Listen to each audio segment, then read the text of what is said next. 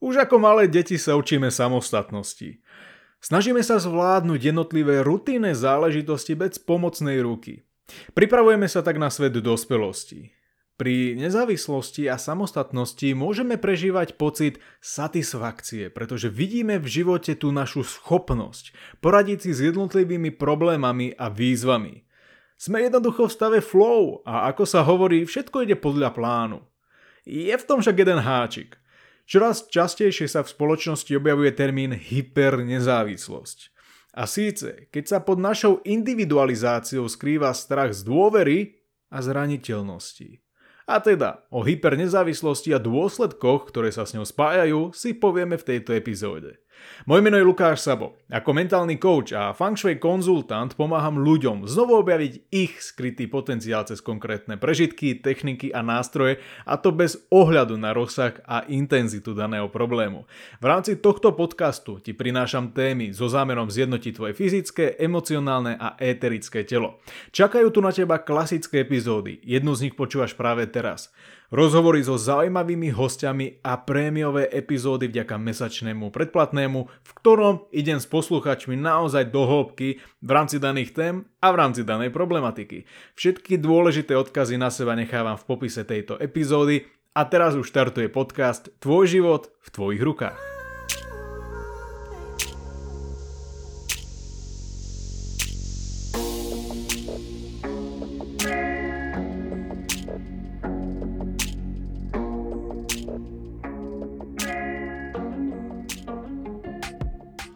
Jadro nezávislosti spočíva v tom, že sa učíme nebyť na nikom závislí, pričom tento pojem možno vnímať z rôznej perspektívy. Môžeme to vnímať v rovine finančnej, ale aj vzťahovej. Finančná nezávislosť znamená nebyť odkázaný napríklad na jeden príjem alebo neobmedzovať sa viac, než je to pre nás príjemné a prospešné.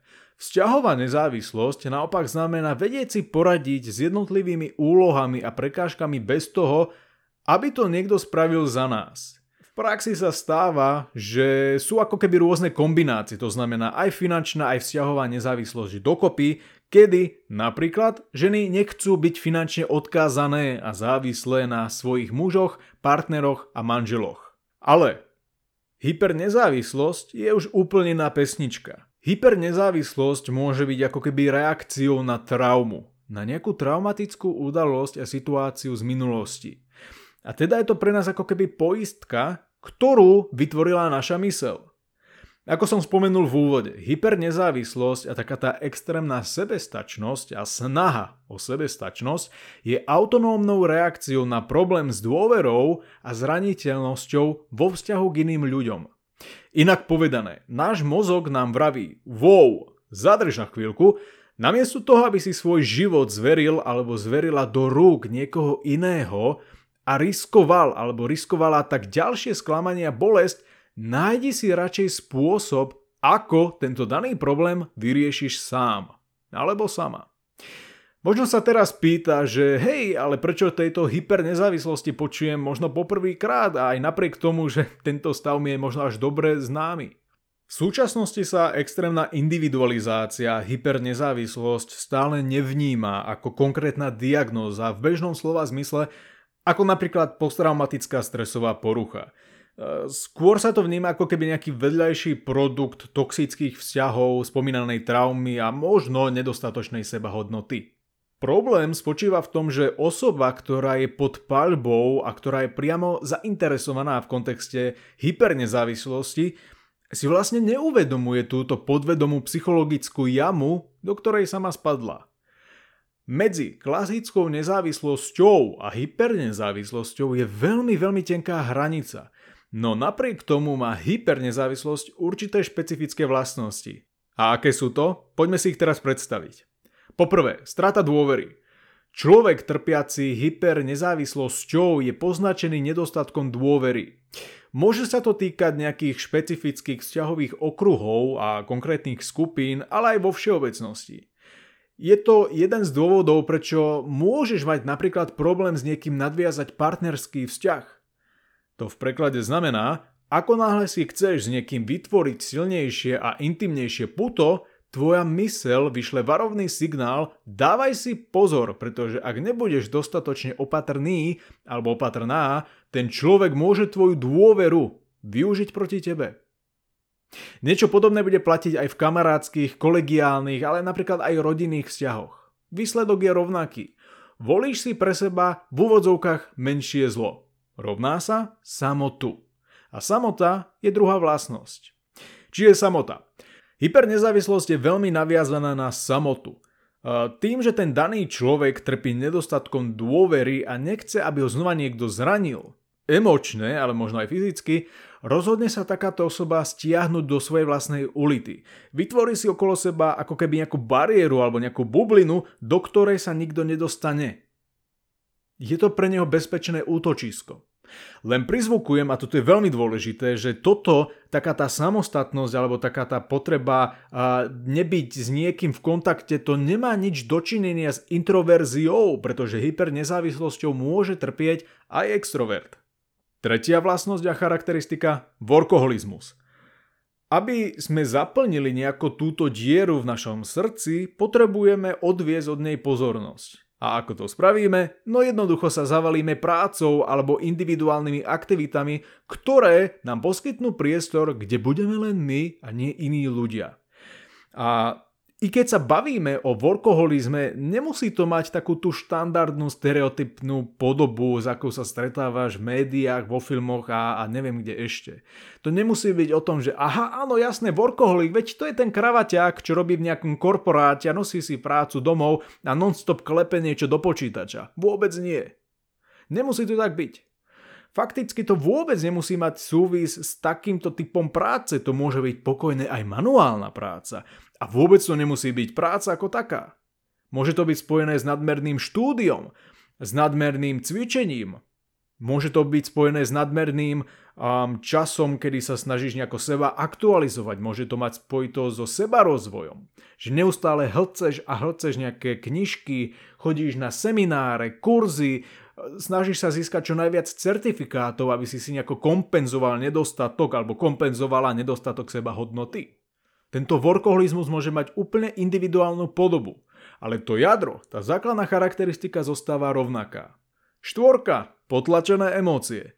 Všetkých pánov dodatočne vítam pri podcaste Tvoj život v tvojich rukách a pripomínam, že intenzívne potláčanie emócií nie je vlastnosť toho vysneného štatútu chlap 4.0 ani archetyp pravého muža, ani práva duchovná podstata maskulinity. Nie, nie, nie. Je to vedľajší produkt traumy a nemať gule riešiť svoju vlastnú traumu teda veľmi chlapské nie je. Tak či onak, bez ohľadu na to, či sa jedná o mužov alebo ženy, platí, že potlačené emócie signalizujú autonómnu a podvedomú sebeobranu v prípade, ak by z nás niekto chcel spraviť hlupákov a zneužiť tú našu zraniteľnosť. Ak by niekto chcel proti nám obrátiť našu vlastnú minulosť. Ak by niekto chcel zneužiť všetky tie nedostatky a všetky tie veci, o ktorých sme hovorili v nejakom konkrétnom vzťahu s tým daným človekom. Peťka, nevedieť poprosiť o pomoc. Pokiaľ máš problém požiadať niekoho o pomoc, a je v zásade úplne jedno, či sa to týka fyzických alebo, poviem to tak, logických prekážok, je to signál hypernezávislosti. Medzi nami sú ľudia, ktorí sú ochotní siahnuť si až na svoje úplné dno i keď za cenu svojho vlastného zdravia a to len preto, aby nemuseli ukázať svoju slabšiu stránku. Aby náhodou niekto nemal pocit, že ten daný človek je neschopák a že si s tým daným problémom nevie poradiť sám. A zase, podobne ako pri emóciách. My sa často dostávame do nemilosti našich vlastných kultúrnych, hodnotových a sociálnych vzorcov, ktoré sa dedia z generácie na generáciu. Muži sa boja požiadať o pomoc pri fyzických a technických činnostiach, lebo pravý muž si s tým vie poradiť sám. Žena sa necíti dosť žensky, pretože jednoducho nemá talent, ja neviem, na varenie a z každej strany v detstve počúvala, že žena rovná sa skvelá kuchárka a ešte ju tu aj baví byť neustále v kuchyni. To sú tie vzorce, až transgeneračné vzorce, ktoré jednoducho dedíme. Otázkou zostáva, či tieto vzorce sú prospešné alebo toxické. Šeska, Ghosting. Ghosting je psychologický jav, ktorý môžeš stretnúť predovšetkým na online zoznamkách v online priestore, ale ono sa to deje aj v reálnom živote. Ale teda v kontexte týchto online zoznamkách. To je presne tá situácia, kedy si s niekým začneš písať napríklad a všetko prebieha OK a zo dňa na deň ti tá osoba prestane písať, prípadne ťa zablokuje. A ak si zažil alebo zažila niečo podobné, tento ghosting, mám pre teba dobrú správu. Chyba nemusí byť automaticky v tebe. Nemusíš si preto lámať hlavu nad tým, čo zle si napísal alebo napísala, možno si mal prejaviť, mala prejaviť väčší záujem a tak ďalej. Nie, chyba vôbec nemusí prameniť z tvojej strany. Môže, podotýka môže, ale nemusí. Na strane druhej, ak si ty bol iniciátorom alebo bola iniciátorom ghostingu, tak je teraz potrebná taká tá dávka seba reflexie spýtaj sa seba samého alebo seba samej, že čo ťa k tomu vlastne viedlo? Čo ťa k tomu dostalo? Čo ťa k tomu dohnalo? Ja len pripomínam, že nielen ghosting, ale vo všeobecnosti tá hypernezávislosť je psychologický jav, ktorý sa odvoláva na nejakú traumu, predovšetkým z detstva. Preto ani ja, ani nikto iný nemá právo ťa odsudzovať za niečo také, pretože niekde tam vnútri vieš, a cítiš, že to nebolo alebo nie je správne. A to na začiatok úplne stačí. Ono nielen v rámci tohto podcastu, ale aj pri iných platformách som už veľakrát hovoril o tom, že realita okolo nás, svet tam vonku je iba extenziou, nejakou predlženou verziou a akousi projekciou nášho vnútorného sveta. Nemusíš sa preto báť, ja ťa nebudem vodiť za nos a nebudem ti tu hovoriť frázy typu máš problém dôverovať niekomu inému, neboj sa, niekto sa taký určite nájde, stačí viac dôverovať. Keby to bolo také jednoduché, všakže, nehovoriac o tom, že to znie strašne pateticky. A ono to platí aj pri iných problémoch, ako je, ja neviem, depresia, stav úzkosti, posttraumatická stresová porucha, rôzne stereotypné vzorce v kontexte pohlavia, rasy, váhy, kultúry, viery, finančných pomerov a tak ďalej.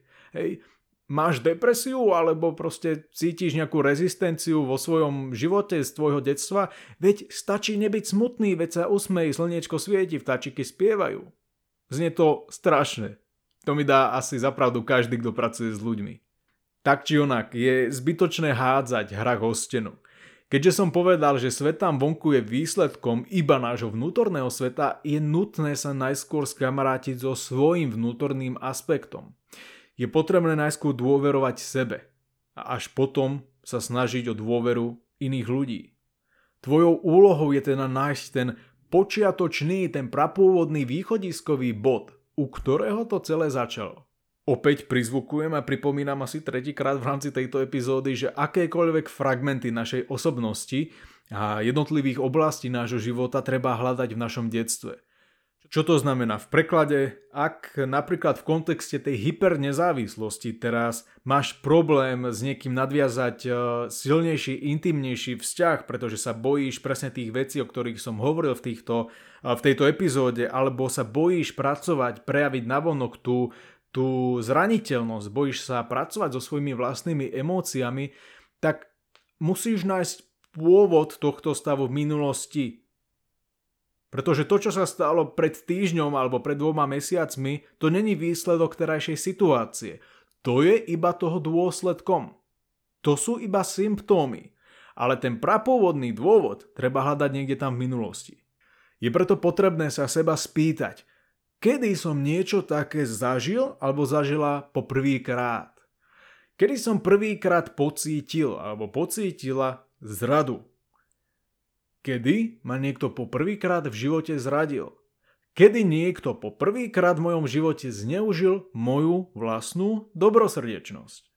Verím, že ti táto epizóda otvorila v mnohých rovinách oči. Hypernezávislosť je rozhodne na vzostupe a najbližšie, keď na sebe alebo na niekom inom spozoruješ tieto jednotlivé charakteristiky a vlastnosti, o ktorých dnes bola reč, skús sa pozrieť na to, či náhodou nejde o spomínanú hypernezávislosť.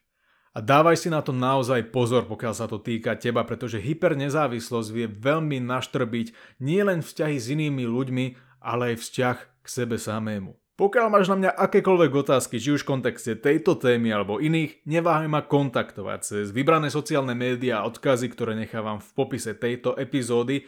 Rovnako ti dávam do pozornosti aj môj kanál na YouTube, kde ma nájdeš pod menom I am Lukáš Sabo. Ja sa na teba budem tešiť preto aj pri ďalších videách na YouTube a aj pri podcaste Tvoj život v tvojich rukách. No a nezabudni, bez ohľadu na to, či trpíš alebo netrpíš hypernezávislosťou, tvoj život je vždy v tvojich rukách.